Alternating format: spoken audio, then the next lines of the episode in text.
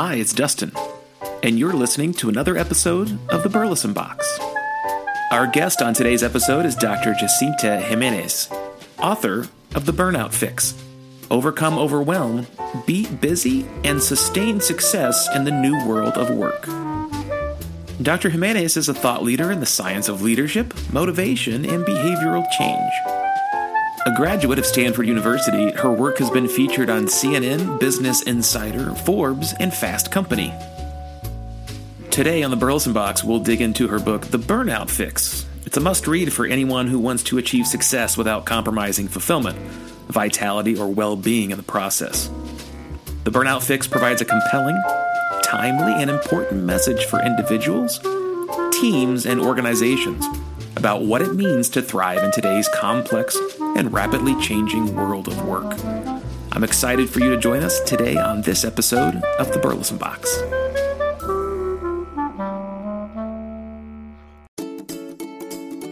When's the last time you evaluated your credit card processing statement? Our partners at Stacks are offering a free savings analysis for our listeners, where they will actually take your merchant statement with your current processor and show you where you're overpaying.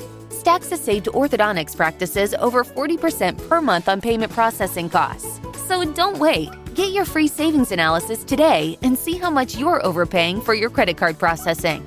Go to stackspayments.com forward slash burleson dash seminars to schedule your savings analysis today. Plus, as a special offer for our podcast listeners, if you sign up today, you can get your first two months of payments processing costs waived from Stacks. Once again, that's stackspayments.com forward slash burleson dash seminars. Stop overpaying. Start saving.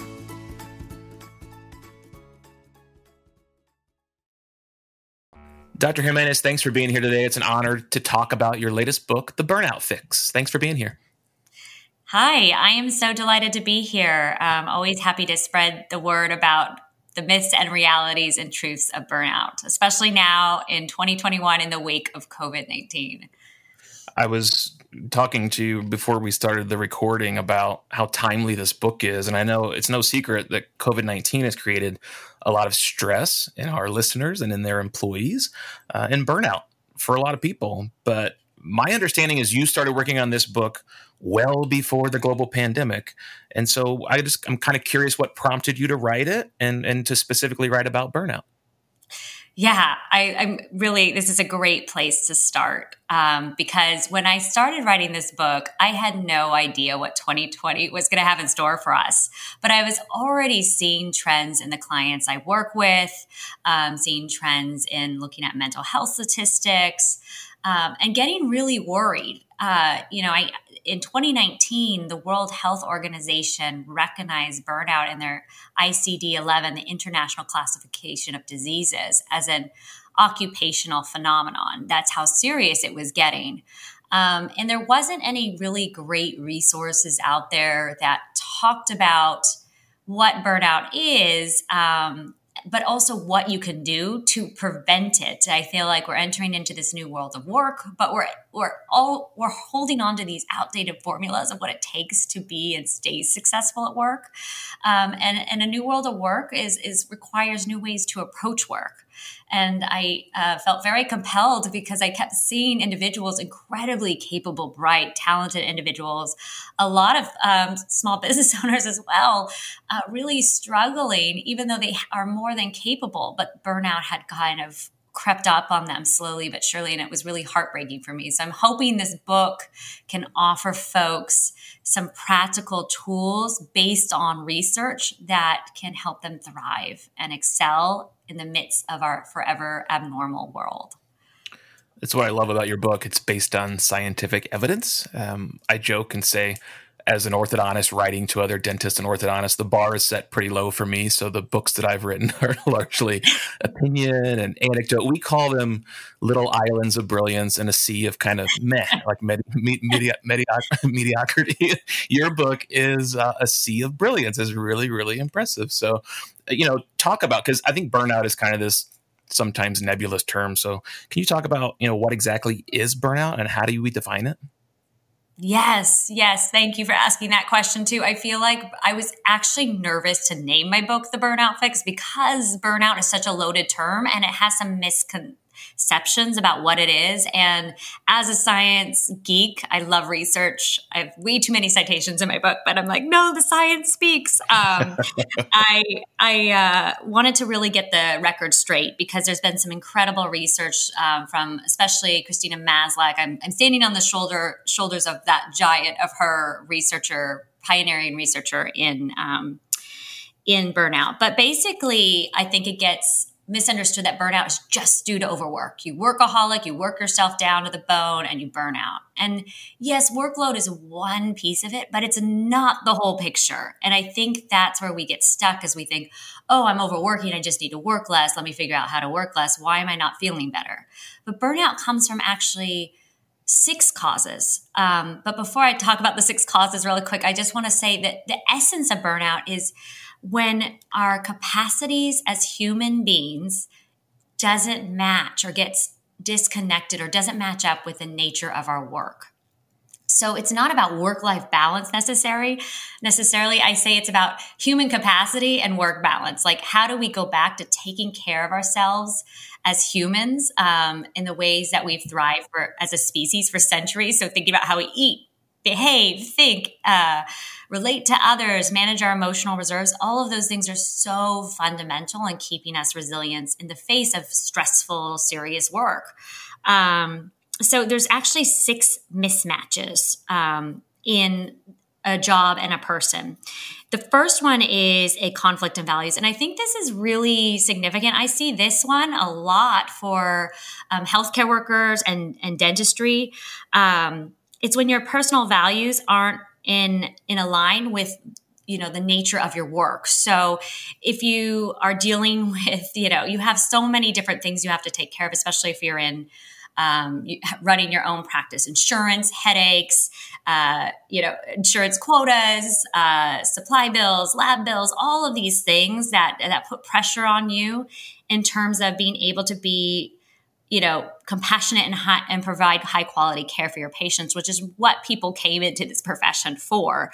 To and that then practice environment can make that very difficult, and that can feel out of alignment for someone if they feel that values disconnection.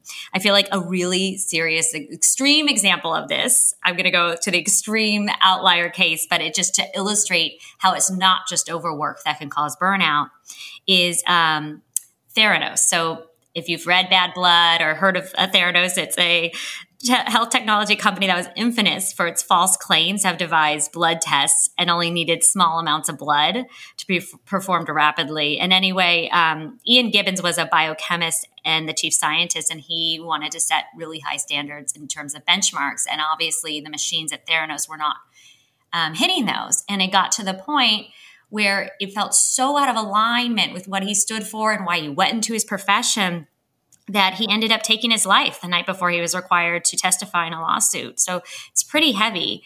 I'll go quickly through the other ones because I know I'm talking a lot. Um, the other one is absence of fairness, so unfairness in equity or workload or pay.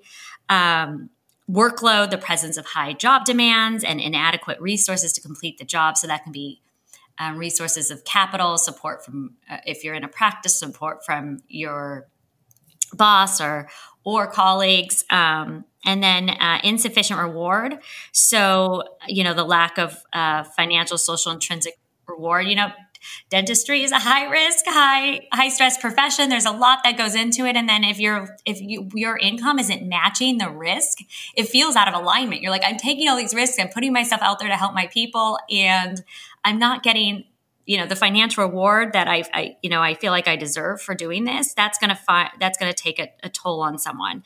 And then low social support. So um, you know just not feeling that support because as human beings we're we're wired to connect and and we existed in tribes and that's how we thrive and then low levels of job control. So not being given the appropriate level of responsibility or tools that we need to get our jobs done.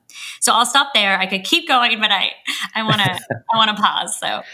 I, well, I appreciate you highlighting the research um, from Professor Maslach, and, and that's why we love books like yours. And it's not just, as I alluded to, someone's opinion or just a collection of stories, but it's actually based on great research and not just you know feel good, warm fuzzies. These actually drive results in the business. I think Professor Maslach's at UC Berkeley and just a brilliant, brilliant mind. And um, yes. I'm going to go back to um, Theranos because we wrote about Elizabeth Holmes in, in a weekend update that we've been doing since okay, gosh, 2011. And when we when we saw her published in The Economist and in The New Yorker, and they I mean like yeah. the first woman tech billionaire was just got everyone's attention, right? Mm-hmm. Turns out all you know a house of cards with technology that didn't work. And in hindsight, I think one of her professors at Stanford before that all fell apart knew this was you know, just yes. a, completely unrealistic set of demands. Mm-hmm. And so that mm-hmm. happens in every business. So I want to highlight on this conflict in values where, you know, I grew up with this mindset. My grandfather was a coal miner and never graduated from high school.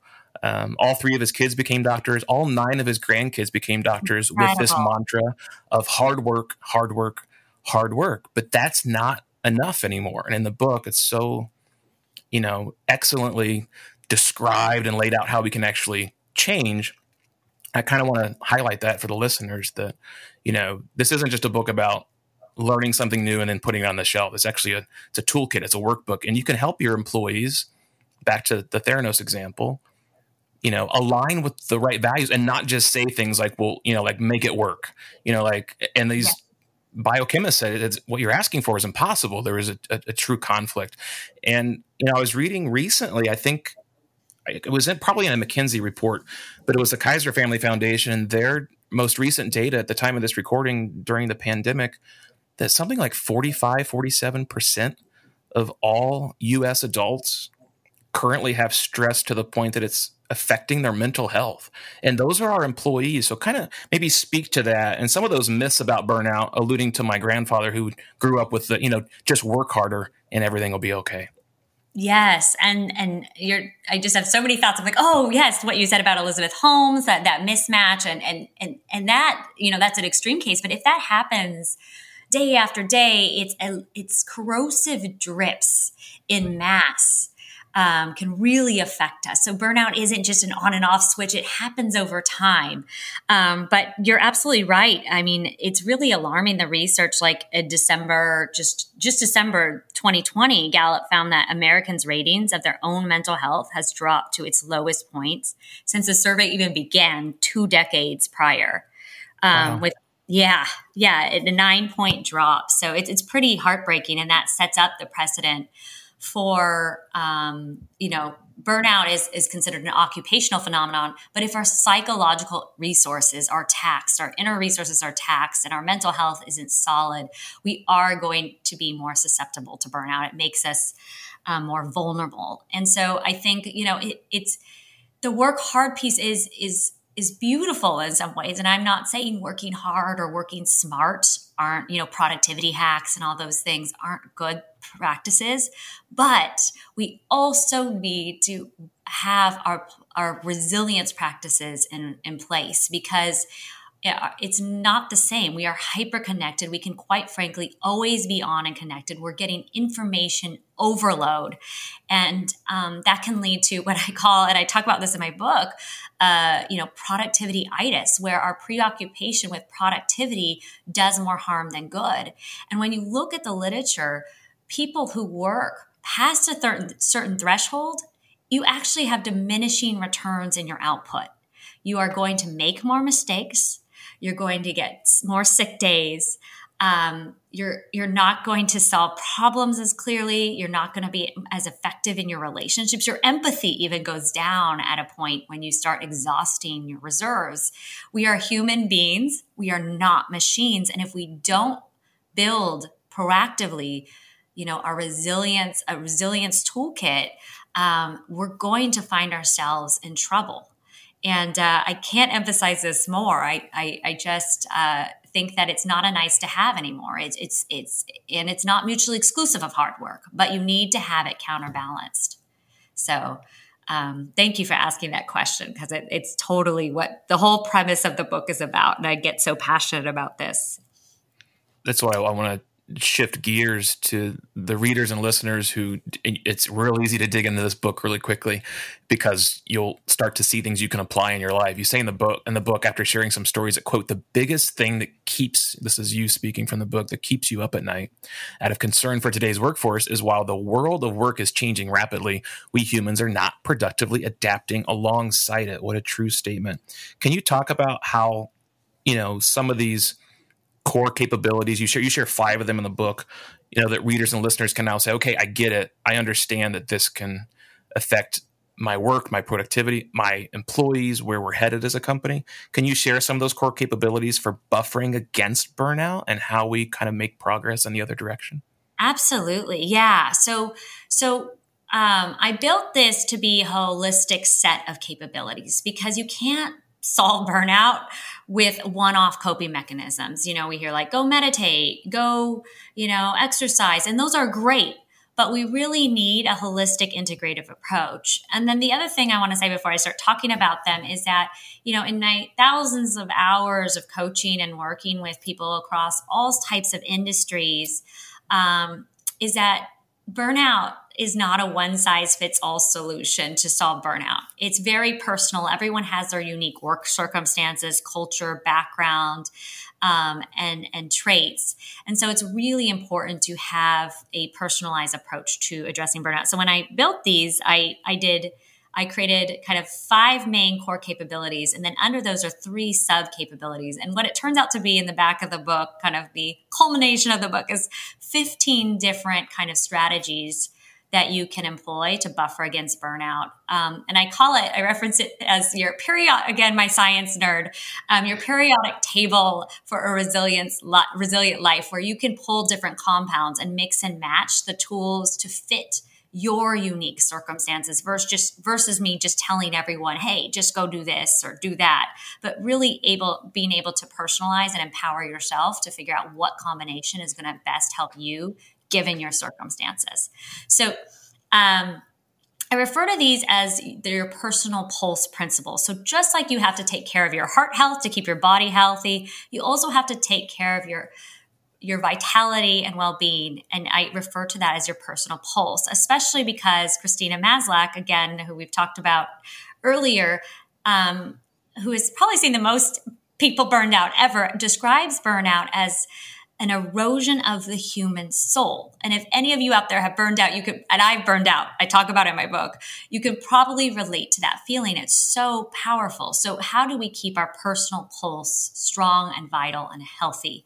And so, the P is about pacing for performance, um, using uh, research from uh, Ericsson that talks about deliberate practice that small incremental changes really add up to a lot if we do it in a certain way where we think about, you know, even if something didn't go well or not, we're always reflecting. Um, and John Dewey, an American uh, philosopher and education reformist, says we reflect on experience. Uh, we learn from experience. We don't learn from experience. We learn from reflecting on experience. So teaching you how to reflect so you can have quicker feedback loops to upskill faster without burning yourself out in the process. And the new world of work is going to constantly require new learning and staying on your edge. And so here's a way to stay on your edge without um, burning yourself out or feeling overwhelmed in the process in the most efficient way possible. The U is undo untidy thinking. So it's it's about really paying attention to our thoughts. And with awareness, we can have so much choice in how we want to respond. And I have a variety of techniques for that.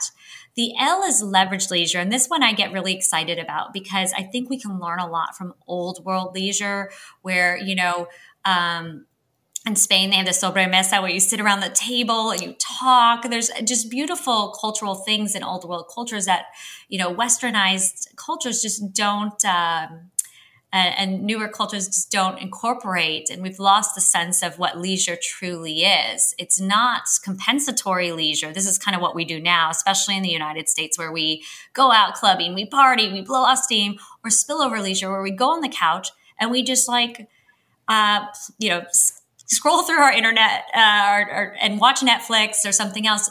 True leisure is about psychological detachment and replenishment. It's about using your free time to actually be free, which is pretty amazing. Um, and then the S is secure support. So, how to build a community, but also with breath. So, you have more cognitive flexibility and also setting boundaries so you can give without giving of yourself completely. And then the E is evaluating your effort. So understanding how to ener- manage your energy and your emotions and um, also finding meaning and purpose. So, uh, pretty excited about it because I think there's a lot you can play with within the sub kind of practices that I present in the book, which was really, really important to me because I've read too many self help books to count. And I'm like, this is great, but it's a lot, it's too much for me or too little for someone else. So, how do I make it, you know, accessible to everyone and valuable to as many readers as possible? Dr. Burleson here. You've heard that real estate should be a part of every investor's portfolio but maybe you're unsure where to start. My good friend and colleague, Dr. David Phelps, leads an investor community that has ditched the traditional Wall Street model for the stability of real estate assets. They are called Freedom Founders, and they do real estate really, really well. David's Freedom Blueprint reveals exactly how much you need to retire. Some of my top clients have done the program. They speak highly of David and his Freedom Blueprint. With the certainty of their passive real estate investments, Freedom Founders members are free to spend more time with family or even leave the practice altogether. David has put together some special resources for my listeners. To access, just text Dustin to 972 203 6960 or go to freedomfounders.com forward slash Burleson. Yeah, you did a great job with it. And I, um, I think for the listeners, it would help for them to know that you, you have a very successful practice and have been a found co-founder of a very successful startup based in Silicon Valley. So when someone who works with really smart tech titans um, is telling you how to maybe detach from some of these things, maybe maybe that's good advice. So um, you know, we always assume. I think when Walter Isaacson did the um, biography of Steve Jobs, he said when he went over to the house for the first time, he expected like you know an entire wall to be like an iPad. And and Steve and his wife said, "Oh no no no, we we limit screen time for the kids." I thought that was fascinating. so I want to highlight the reflection part in the book. You said there, and it's a great tip, and I, I I love it. Is to learn a new habit to piggyback it on something. So the example you shared in the book was when brushing your teeth. Maybe that uh, called to me as a dentist. When when brushing your teeth, maybe you take some time and reflect on something you're working on in your personal life or in the business. I'm curious in developing those 15 scientifically backed recommendations, which I love that you call it a periodic table because everyone listening to this is a science geek as well. So yeah. we're all right. We got our protractors. uh, I'm curious if, in researching the book, and I asked this question to another uh, author, Benjamin Spall, who wrote the book My Morning Routine, and I said, when you researched the book, like, did you stumble across anything that maybe you changed in your own personal life and maybe share if maybe if it surprisingly worked or if it fizzled and failed. I'm curious in the process of researching the book if there's anything you changed about uh, kind of your own um, periodic table if you will. Oh what a great question. I feel like with all of these i was i was my own guinea pig in a lot of ways. Like okay so the science says to go out 20 minutes in nature. Let me experiment with i'm just i just like to experiment in general. So um, I think, but I think one of the the big ones for me was the circles of support. I have an exercise of circles of support about how to build um, network breadth. So thinking about that you can have different levels of social support and that weak ties they found. So people like you see every day, the barista at your coffee shop, the person at your 8 a.m. yoga class, even even um, clients that you you have a relationship with but not a deeper deeper relationship with those are actually really important for your social well-being. And um and so really honoring that oh it's okay. It's really important that i invest in weak ties and strong ties. Um, that would be my core inner circle. And so to be able to look at my social connections through different layers so that i can be really thoughtful and strategic about how i make sure that i have the right support around me at the right times. And um, i think especially in the face of covid i, I, I think uh, you know coming out of this uh, really I, I, I, I'm assuming that a lot of folks are going to feel compelled to really lean into social connection. And so doing it in a way that is also most advantageous and, and, and valuable for, for you and the people that you're connecting with um, is quite powerful. So I think that one stood out to me the most. That's awesome. Thank you for sharing. I am, um, you know, I, I think as everyone listens to the book, um, the burnout fix, the burnout fix, and goes through the exercises and um, you know starts to work on themselves. We have a saying that you know we can only do good in the world if we're doing well and we really want clients to kind of get their head mm-hmm. headspace right and work on themselves. The next step is helping lead your organization. So whether you're listening to this and have 10 employees or you have 100 employees i want to kind of i'm curious your thoughts how organizational leaders whether they're small or medium sized businesses can help their employees thrive in their own kind of complex world uh, of work be it dentistry to surgery or um, consulting you know what's the research say on that? And i'm curious your take. Yeah absolutely. I, I you know it's it, i think this is a silver lining of covid is that um, employers and, and business leaders um, are are starting to see that their employees' well-being isn't just a nice to have it's part of their responsibility as a leader um, that it's not something that's just up to the individual that it that it is a two way street. And I'm I'm hopeful that you know um, my dream if you know if I could wave my magic wand would be that you know leaders start having conversations about checking in with someone about how is your pulse instead of how's your well being which is really amorphous and undefined it's like how's your pulse? People can say oh my thinking is this or i'm not evaluating my effort well and it allows for more fruitful conversations. But at a larger organizational level i think it's really important to lean into kind of these three pillars that i talk about in my book um, autonomy benevolence and community. Um, because if we don't uh, so so each pillar is kind of a different um, a buffer against those six mismatches, basically. So, um, the, oh, excuse me, the first one's agency, but it's about fostering autonomy. So it's about making clear, implicit, and explicit expectations for job role success, ensuring workload and resources and time and constraints are realistic and feasible, and investing in meaningful and personal professional development. So the more you can provide your people with certainty and control, the better they're going to be at at um, at their work and how they show up at their work. Also, certainty creates psychological safety. So for healthcare, this is so fundamental. So Amy Edmondson has been the pioneering research in psychological safety, but it's basically that the group is safe for interpersonal risk taking. And um, she started a lot of her research was looking at nurses or staff wanting to tell you know a surgeon or someone else hey i think this is off but they were too scared to do so. And so being able to create an environment where people feel everything's predictable and safe they're more likely to speak up and you're going to have less um, mistakes or missed opportunities on the job. The next one is benevolence. It's just do no harm you know once uh, co- just committing to equitable equitable practices so you don't create that mismatch in values um, or mismatch in fairness. So, um, and recognizing and affirming and rewarding accomplishments. Remember that reward is one of the main causes of burnout, um, inadequate reward. And then the last one is community. I, I, I just, you know, we're we're in a time in our in the world where loneliness is is rising. And loneliness is very dangerous. It's as dangerous as smoking 15 cigarettes a day. It's uh, more dangerous than being an alcoholic. It's so serious. And if you look at the, there's a really cool study out of Harvard that's been going for 80 years. It's the longest longitudinal study, and it looked at people across their entire lifespan at this point, almost entire lifespan. And they looked at all kinds of variables to predict what makes someone truly happy and fulfilled and flourishing.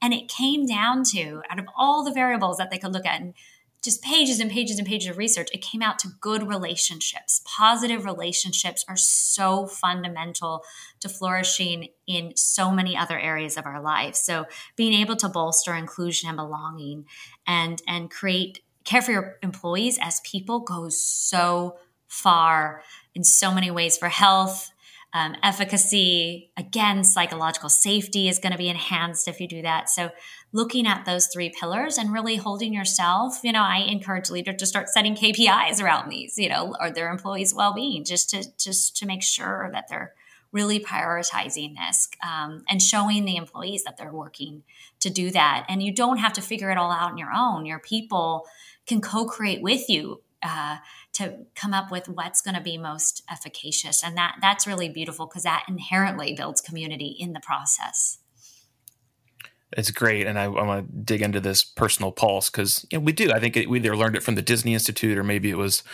uh, with Howard Schultz at Starbucks. This concept that you know your employees just sit and wait like a piece of machinery like you know in your office there's a printer kind of waiting with its little light blinking just ready to go back to work uh, you know that's not how our employees behave when they're off on the weekend you know these resiliency practices, these personal pulse tips are, are, huge. And the book provides that. So I want to highlight and thank you for writing the book because there's a wonderful section on everything from onboarding employees to management and oversight. And I think it was probably the Disney Institute to give credit where credit's due, maybe the Ritz Carlton Leadership Center, but we latched onto it. And now, based on reading your book, we're going to expand it. So for listeners, if you're new to us, you, you might not have heard this tip, but twice a year, we just anonymously poll our employees with one question. And it's knowing what you know now, would you recommend a friend or family member come work in this business?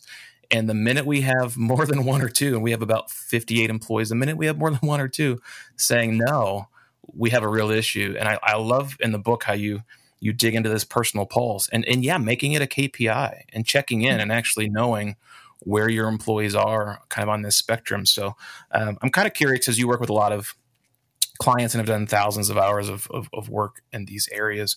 You know, uh, maybe how or when did you maybe find your personal pulse or, or, or a, level where you feel like it's steady? And then how do you help others find theirs? Yeah, yeah. And and I first of all, I just want to say I love that you you send that out um, and are, are, are checking in on that um, and responding too. I mean, I think that's what matters so much to employees. It's just that you're responding and thinking about it you know, they, I don't think they expect you to know the full answer all the time because I think people are still figuring out organizations, leaders, but but just even taking that step is so huge and, and reassuring that you're thinking of their well-being. So thank you for I'm so thrilled to hear you um, that you're doing that. Um, and then um, the second part, can you? I just want to make sure I heard the question right. I got so excited about the other piece that uh, you- I will. We're going to expand and take more more of the lessons from the book on how we check in on that pulse. I'm just curious, either maybe some anecdotal examples or maybe in your own life with clients, kind of how you know. I know the book is the master recipe, so to speak, for how to find this how to find this pulse. Maybe some mistakes you see leaders making in teaching this or sharing this or engaging employees with finding their personal pulse you know how do we improve that how do we make it more steady i guess yes. maybe some some reflection on that got it Thank you. Thank you. I just want to make sure I was getting it right. And I was so just, I was so into hearing about your survey. I was like, oh yeah, I got to pay attention to the other part. Um, so I, I think, uh, I think it's so important to constantly monitor for burnout. Um, just like we, you know, being in tech, I'm like, why haven't we built this yet? But just, I, you know, I wear a smartwatch. I track my steps. I track my sleep. I have a, a Oura ring. Like I, I like numbers and stats and things. Um, but I, th- you know, in the same way people track their blood pressure, right? We should be monitoring proactively indicators of well-being so that we can catch it ahead of time and we can respond. Um, and if we know we can catch it, then we can respond based on those six mismatches. So we can go, oh, it's not just overwork, it's a mismatch line of values. Then we can actually address it. So the more granular you can get with what's causing it, the faster you can address it in the most effective way possible. But first you have to recognize it. And and burnout shows up in kind of three core core components. The first one is exhaustion. So you just don't feel like you um, can get back to the energy that you were before. Um, you you feel you know people often say to me when i'm working with them i can in, hear the unsteady pulse is like i feel emotionally drained by my work i feel used up by the end of the workday i feel tired when i have to get up in the morning and face another day on the job and that's happening more days than not um, the next one is cynicism. So that's like just feeling like you were so bought into your work and what you signed up to do in life and your vocation, and then you're questioning it. You're feeling annoyed with your coworkers. You're snapping at colleagues. Um, and and some questions that I hear from clients when I'm working with them is I become you know less interested in my work. I'm less enthusiastic about my work. I just don't want to be bothered. I just want to do my job and go home. I don't think my work really contributes to anything substantial in the world. So it's really this this level of um, questioning kind of what their work means anymore. And then the last one's really heartbreaking is is inefficacy. So feeling like they don't feel confident that they're effective at getting things done, even though they are. It's Just burnout's kind of gotten further along. I can't effectively solve problems. I'm not doing great at my job. And so when burnout happens when these three things come together, but interestingly, people can have different burnout profiles. So someone may be really high in cynicism or someone else is lower in cynicism and higher in exhaustion. So I I encourage people like take Friday, you know, 15 minutes. It doesn't take long and just ask yourself kind of how am I doing on exhaustion, cynicism and efficacy? And if you've been burned out in the past, you can know how that kind of shows up for you and you can kind of track it over time so that if it's starting to dip, you can catch it and you can do something about it. And then you can employ one of the the activities that I have and and and, and respond to it effectively and and move forward, um, while also simultaneously building out you know these pulse um, resilience capabilities in addition. Um, but I think that's one of the biggest things is, is just that that's helped me personally maintain a steady pulse is if I stop monitoring, it's it's a slippery slope. Burnout is so insidious. It creeps up over time. It's you don't even catch it. I think that's the most dangerous thing about it. You don't even know it's happening until it's gotten to the point where it's disrupting your functioning and your body's like screaming at you and you're not sleeping. Um, then you really notice it. But but it, it's it's yeah, it's very slow and it gnaws at you over time. So if you can catch it, you can respond. And then if you know the six mismatches, you don't just go, oh, I'm overworking. You can actually go, oh, my values, or oh, I'm not getting enough reward, and address those specific things. So hopefully uh, folks feel more empowered um, by having kind of a clearer sense versus just, oh, I'm overworking, um, and that umbrella viewpoint of burnout. That's a great example. And, and I think most of the people listening to this, particularly the dentists, who are, are extremely high risk for burnout. I have yes. patients who will often say things like, man, dentistry, there's always this kind of widespread it's a little bit of a myth but that you know dentistry has a high suicide rate and there certainly mm-hmm. is a high stress rate and I, I always joke not about suicide but about the job right i said imagine working upside down underwater in the size of a of a kind of a matchbox doing watch repair work all day long, right? Like, yeah. so the patient will laugh. I was like, and then you know, it's on someone who has bad breath and doesn't pay the bill. Like, yeah, dentists are often under a lot of stress. Yes. But you know, joking aside, this ability and also the research in the book to check in with our bodies instead of constantly asking, you know, eh, which is what we do. We get on the hamster wheel, we show up uh, in our clinics. We run four very large offices. We see over 100 patients a day, and we're constantly asking things of our body. You know, we're mm-hmm. running from chair to chair. We're putting out fires with anything from management of employees who showed up late to someone who's, you know, not doing things appropriately. So we're constantly asking things of our body, but it's very rare that we stop and ask what our body needs from us. Mm-hmm. Right. And so this, mm-hmm. this, I love this concept of checking in you know, frequently, like if not every day, several times throughout the day, like like a Fitbit or like a smartwatch would do, and checking on not only your own but your team members' exhaustion, their cynicism. You start to see people rolling their eyes or yes. having interpersonal conflicts, um, and they ultimately being ineffective at what we do. I mean, it's one thing to be ineffective at writing a piece of software code that might not, you know, get the job done and has to be redone. It's a entirely different set of circumstances and risks as a surgeon or as a dentist placing an implant uh, yes. uh, or an oral surgeon removing a tooth to be ineffective. And so I think you're I mean spot on with this book. I, I love this concept you share. And I'm curious. I want to get your opinion because everyone who listens, who's been listening for a while, knows that I sail. So I, I love to be in the water, on the water, around the water. Um, and even yes, in the middle of the country, you, you can sail. It's not as great as in the ocean, but we do have great lakes in the Midwest. And uh, you know, I can feel my blood pressure like drop when I when I turn the motor uh-huh. off and I raise the mainsail. Like that, being in nature uh, which you cover a lot of the book in your kind of periodic table. So, um, long rambling question, but the the to wrap a bow on the point, can you share how either in your life or your clients or people you've worked with um, that connection with nature um, is important, and perhaps maybe some tips on how frequently uh, some of your clients or some of your um, uh, patients have, have have engaged with nature and what's worked really well. Yes, yeah. Thank you uh, for asking this question because I'm this. This is a huge one for me personally.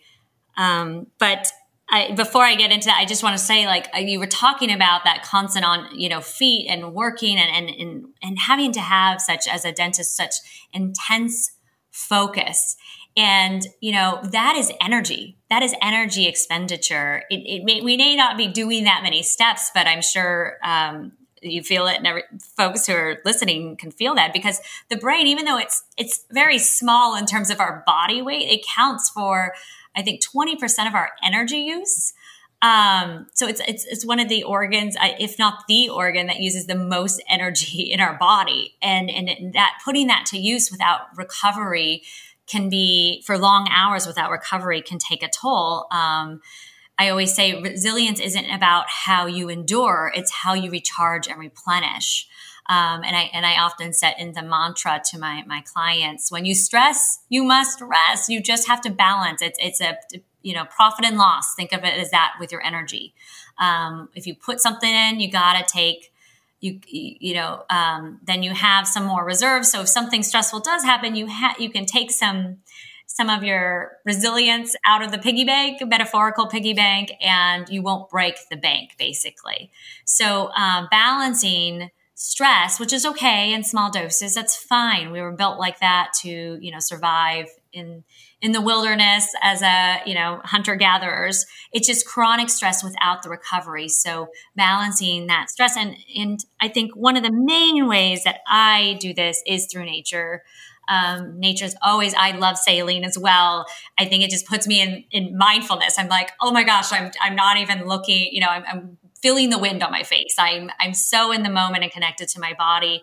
Um, but there's been so much research that's talked about how nature can truly um, dr- reduce our levels of cortisol, reduce our heart rate, our stress response, especially for people who have really high stress levels. That shows the most um, benefit from being in nature. And it doesn't take long. It only takes about 20 uh, minutes of nature time to kind of have that reduction in stress response. But for so long, I was an, I'm like, I'm pretty athletic and adventurous. And I was like, oh, you know, I, I hiked Kilimanjaro and I like to snowboard and sail and do all these extreme activities.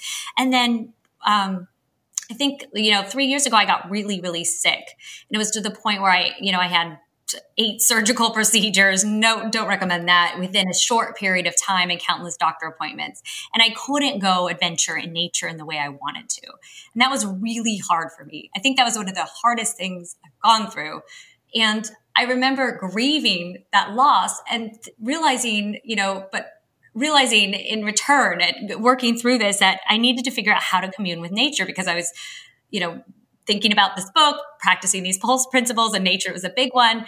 And so I, I went to a little park near my house and I sat there and I felt the earth under my feet. I took my shoes off and felt the grass and smelled the flowers. And I go, oh, communing with nature isn't just about adventuring through it and conquering things. It's about sitting and being with it and using your senses to really sit with it. It makes so much sense because from an evolutionarily evolutionary perspective, we've been in nature for 99.9% of our of our species our our existence as a species has existed in nature. So we're programmed to want to be in nature. And so um, that was a huge moment of insight for me. So now I prescribe nature pills to my um, clients and I, I work with some high high profile folks and they're like, look at me like, what are you talking about? And I'm like, nope, just go into nature, sit with it, just be with it. And they come back every time so much more um, delighted and happy, and it becomes part of their practice. And it's part of my practice. I, I feel like I'm a better leader, a better friend, everything when I when I spend time with nature. And if I don't, I can feel it, and I think the folks around me can feel it too.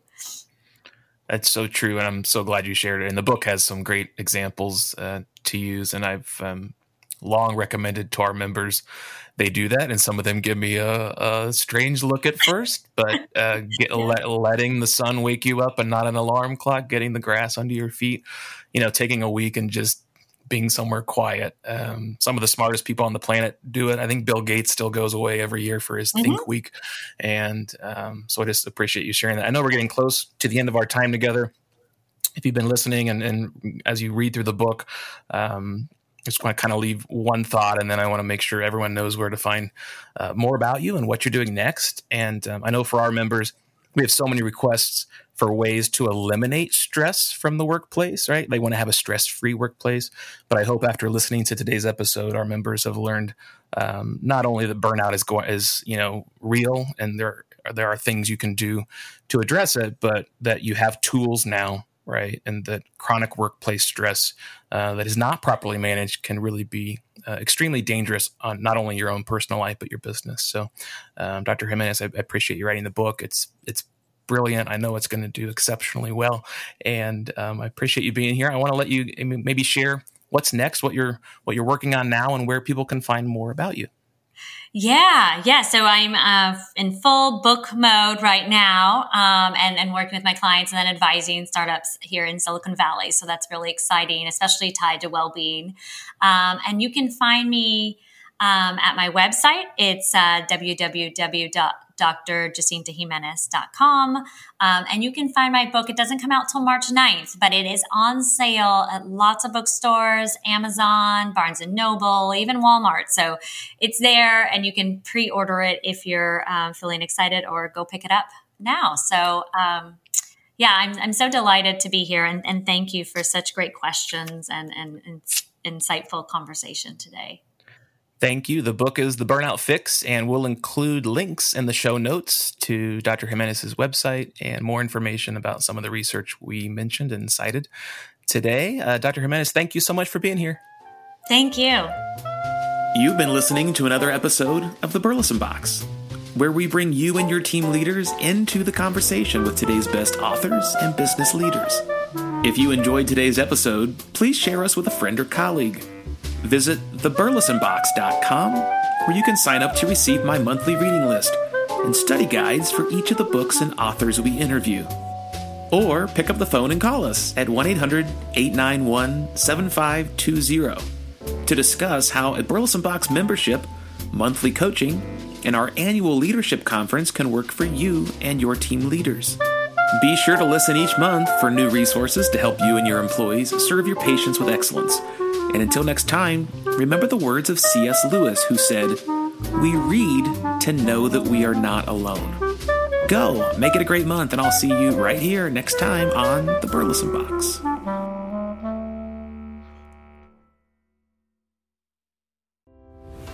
Are you trying to increase your treatment plan close rates while also increasing revenue? How can you do both for your dental practice without burning out an already burdened staff? The answer? Remote dental monitoring. You need a trusted HIPAA compliant app that helps you and your staff work smarter, not harder. This needs to be an easy to use, easy onboard app that your patients will find fun to use and will increase their engagement and success with aligners. You need the In Hand Dental app. The In Hand Dental app allows you to engage with your patients in real time send individual and batched messages, and solve problems to increase compliance without using up chair time. The result? Happy patients, happy staff, and happy practices, with more revenue and the ability to do more starts. With prices starting as low as 149 a month, it's perfect for a growing aligner business. Check us out and learn more at inhanddental.com. Plus, mention Burleson for a 20% off discount on your subscription when you contact us. That's inhanddental.com.